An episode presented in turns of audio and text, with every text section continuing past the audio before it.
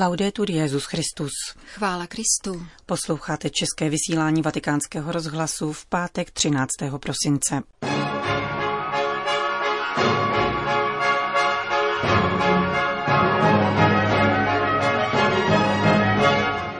Papež František slaví zlaté kněžské jubileum. Magnifikat je skvostnou školou evangelní moudrosti, řekl otec Raniero Cantalamessa v druhém adventním kázání pro papeže a římskou kurii. Důvěryhodnost hlásání církve závisí na jejím svědectví o milosrdenství, řekl papež František francouzským poutníkům. Pořadem provázejí Jana Gruberová a Johana Bronková.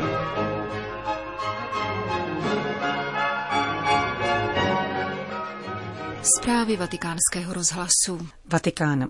Při dnešní ranní eucharistii v domě svaté Marty si papež František připomenul 50. výročí kněžského svěcení, které 13. prosince 1969 přijal z rukou dnes již zesnulého arcibiskupa argentínské Kordoby, monsignora Ramona Joseho Castellana.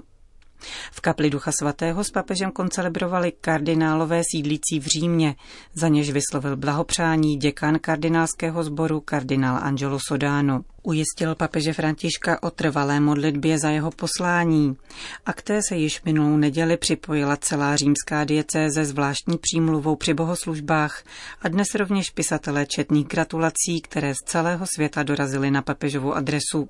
Svatý otec tráví své jubileum jako běžný pracovní den s intenzivním programem setkání a audiencí. Ve večerních hodinách se odebral na generální kurii Tovaristva Ježíšova, kde osobně představil nové vydání spisů svého duchovního otce Miguela Angela Fiorita.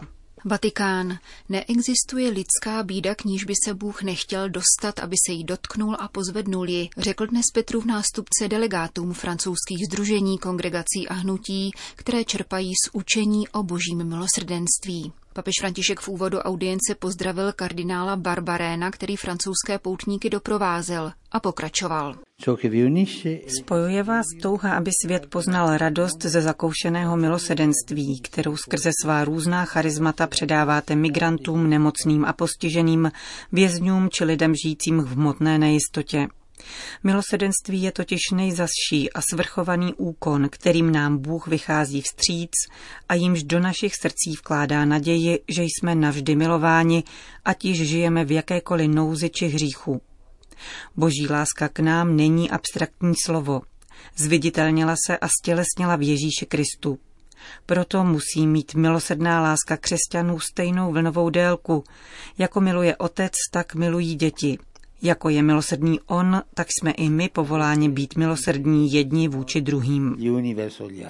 Pro zvěstování církve je zcela určující, aby svým životem osobně dosvědčovala milosrdenství. Její jazyk a gesta mají předávat milosrdenství, pronikat do lidských srdcí a vybízet lidi, aby hledali cestu zpět k Otci. Zdůraznil římský biskup a vyslovil přání, aby se světem začala šířit kultura milosrdenství.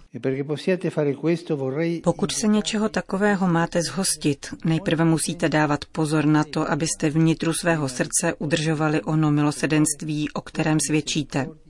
Kéž ve vás charitativní činnost, někdy velmi náročná a namáhavá, neuhasí laskavost a něhu spolu s pohledem, který je vyjadřuje.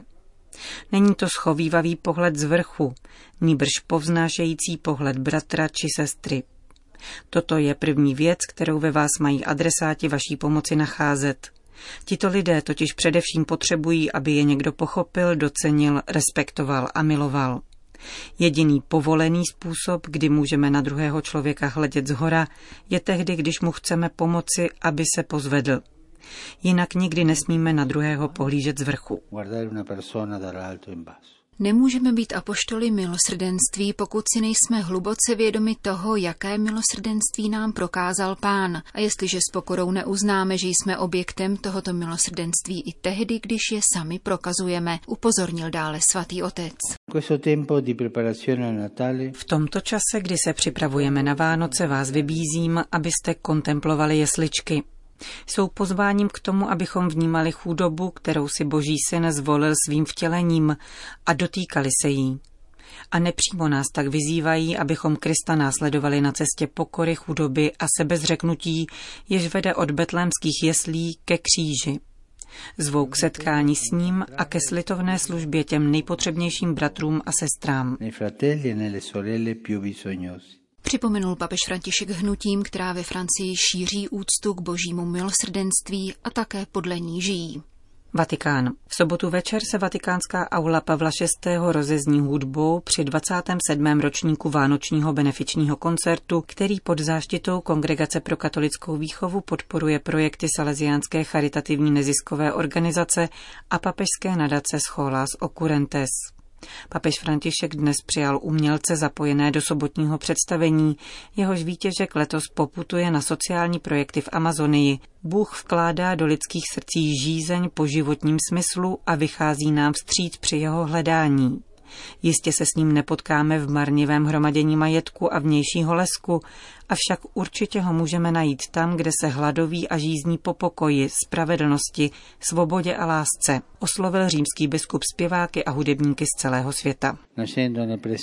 Narozením v jesličkách Bůh zahajuje jedinou velkou revoluci, která dává naději a důstojnost vyděděným a marginalizovaným. Revoluci lásky, revoluci něhy. Z jesliček Ježíš hlásá mírnou mocí výzvu dělit se s těmi posledními jako cestu k lidštějšímu a bratrštějšímu světu, z něhož není nikdo vyloučen ani odsunut na okraj. Citoval svatý otec z nedávného apoštolského listu o významu a hodnotě jesliček. Jak podotkl, ocitáme se tu před zarážejícím tajemstvím boží pokory. Takováto provokace nás ustavičně vyzývá, abychom nespišněli, níbrž spíše dokázali zachytit odzbrojující sílu v každém gestu dobré vůle. Ještě více to platí pro vás, kteří pracujete v úzkém kontaktu s mladými lidmi a vyvíjíte určitý vliv na jejich myšlení a chování. Svatý Pavel VI., když se obrátil k vám, umělcům, prohlásil, že svět potřebuje krásu, aby nepropadl zoufalství. Krása, stejně jako pravda, vlévá do lidských srdcí radost a je o ním ceným plodem, který nepodléhá opotřebování, spojuje generace a přispívá k jejich sdílení ve společném údivu. Řekl papež František umělcům, kteří vystoupí na vatikánském vánočním koncertu. Vatikán. Velebí má duše hospodina. Počátečními slovy magnifikát nadepsal papežský kazatel otec Raniero Cantalamessa své druhé adventní kázání pro papeže a římskou kurii. Marín chvalospěv ukazuje nový pohled na Boha a na svět. V první části Maria odpovídá na Alžbětin pozdrav, avšak nevstupuje do dialogu s lidmi, nýbrž obrací se k Bohu. Její slova odrážejí dvojí postoj, jaký člověk zažívá, když se ocitne před božskou skutečností. Bázeň a lásku, nesmírnost tajemství a okouzlení. Maria jej vyjadřuje skrze oslovení Adonai, Bůh, mocný a především Kadoš, svatý. Zároveň je však tento svatý a mocný Bůh nahlížen s nekonečnou důvěrou jako můj spasitel, Bůh, který si přeje dobro a který je tu pro své stvoření. Především Marien důraz na jeho milosedenství však vyzdvihuje tento vlídný a okouzlující aspekt božské skutečnosti. Jeho milosedenství trvá od pokolení do pokolení. Tato slova vyvolávají obraz mohutné řeky, vyvěrající z božího srdce a procházející celými lidskými dějinami. Nyní tato řeka dospívá k jisté závoře a plyne dále na vyšší úrovni. Rozpomenul se na své milosedenství. Příslib, který dal Abrahamovi a otcům, se naplnil. Poznání Boha vyvolává nové vnímání a nové poznání vlastního já. Stvoření se začíná nahlížet v pravdě. K tomu dochází také v Magnifikat, když si Marie uvědomí boží pohled, který na ní spočinul. Mluví o sobě jako o ponížené služebnici, na kterou Bůh schlédl a své vyvolení vnímá jako milost. Pokora má zvláštní status. Má ji ten, kdo si nemyslí, že by ji měl, a nemá ji ten, kdo věří, že ji má, podotýká papežský kazatel. Uznání Boha své situace a pravdy dává vytrysknout čisté a plné radosti, jásotu. Maria velebí Boha pro něho samotného, přestože ho velebí za to, co vykonal v jejím životě, ba právě na základě této své zkušenosti, jak to činí všichni velcí oranti, to jest lidé modlící se k Bohu v Bibli. V druhé části Magnifikát přichází chvalospěv k tomu, co Bůh vykonal pro lidstvo v jeho dějinách. Na tomto místě pozorujeme další rys evangelní moudrosti, spočívající ve spojení opojenosti z kontaktu s Bohem, se střízlivostí v pohledu na svět, sladění nejvyšší oddanosti a odevzdanosti Bohu s naprosto kritickým realismem v pohledu na dějiny a na člověka. Řadou silných sloves v aoristu popisuje Maria počínaje 51. veršem obrácení a radikální změnu stran mezi lidmi. Svrhl, povýšil, nasytil, propustil s prázdnou. Náhlý a nevratný zvrat, protože boží dílo se nemění a nevrací se zpátky, jak to činí lidé ve svých věcech. Kde však došlo k tomuto obratu, ptá se otec Kantala Mesa když dějiny potvrdili, že nejde o žádnou vnější revoluci.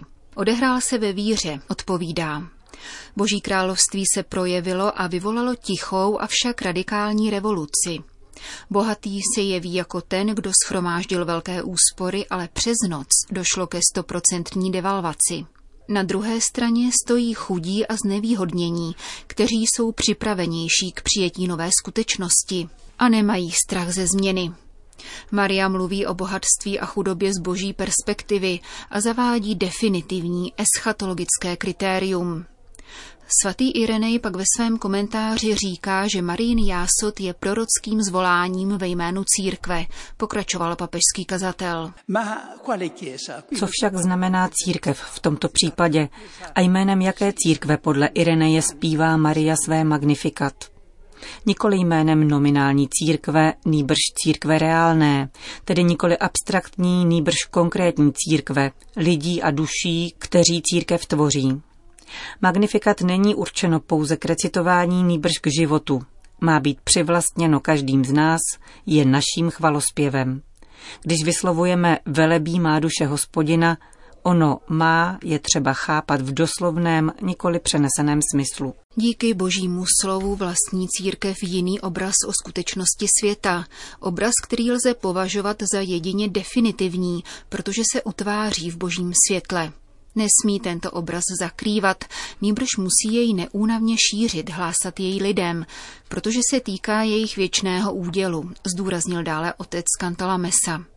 Proto musí pozvedat hlas jako v Andersenově pohádce o císařových nových šatech. Církev musí být jako hlásek onoho dítěte, který světu, poblouzněnému svým bohatstvím a považujícímu za šílence a blázna každého, kdo v ně nevěří, opakuje slovy apokalypsy. Co pak nevíš, že jsi nahý? V tom skutečně vidíme, jak Maria v Magnifikat mluví prorocky za církev. Ona jako první, vycházejíc z Boha, odhalila v nahotě velikou ubohost bohatství tohoto světa. Magnifikat by samo dostačovalo k objasnění titulu Hvězda evangelizace, který svatý Pavel VI. přisoudil Marii v encyklice Evangelii Nunciandi. Magnifikát však není pouze programem toho, co má církev hlásat světu, níbrž ukazuje, co má sama praktikovat. K obratu, o němž Maria mluví, totiž dochází uvnitř člověka. Od teologických diskusí, v nichž mají všichni pravdu, přicházíme k myšlenkám srdce, v nichž se všichni mílíme, podotýká papežský kazatel. Člověk, který žije pro sebe, jehož Bohem není hospodin, nýbrž vlastní já, je člověkem, který si postavil trůn, na němž sedí, aby diktoval zákon druhým. Bůh však, jak připomíná Maria, činí opak. Vzdaluje od sebe pyšné a pozvedá k sobě pokorné a maličké. Radši zůstává s potřebnými a hladovými, kteří ho zahrnují prozbami a žádostmi, než s bohatými a sytými, kteří ho nepotřebují a o nic jej nežádají. Maria nás tedy s mateřskou jemností pobízí, abychom následovali Boha, abychom se řídili jeho způsoby. Učí nás božím cestám.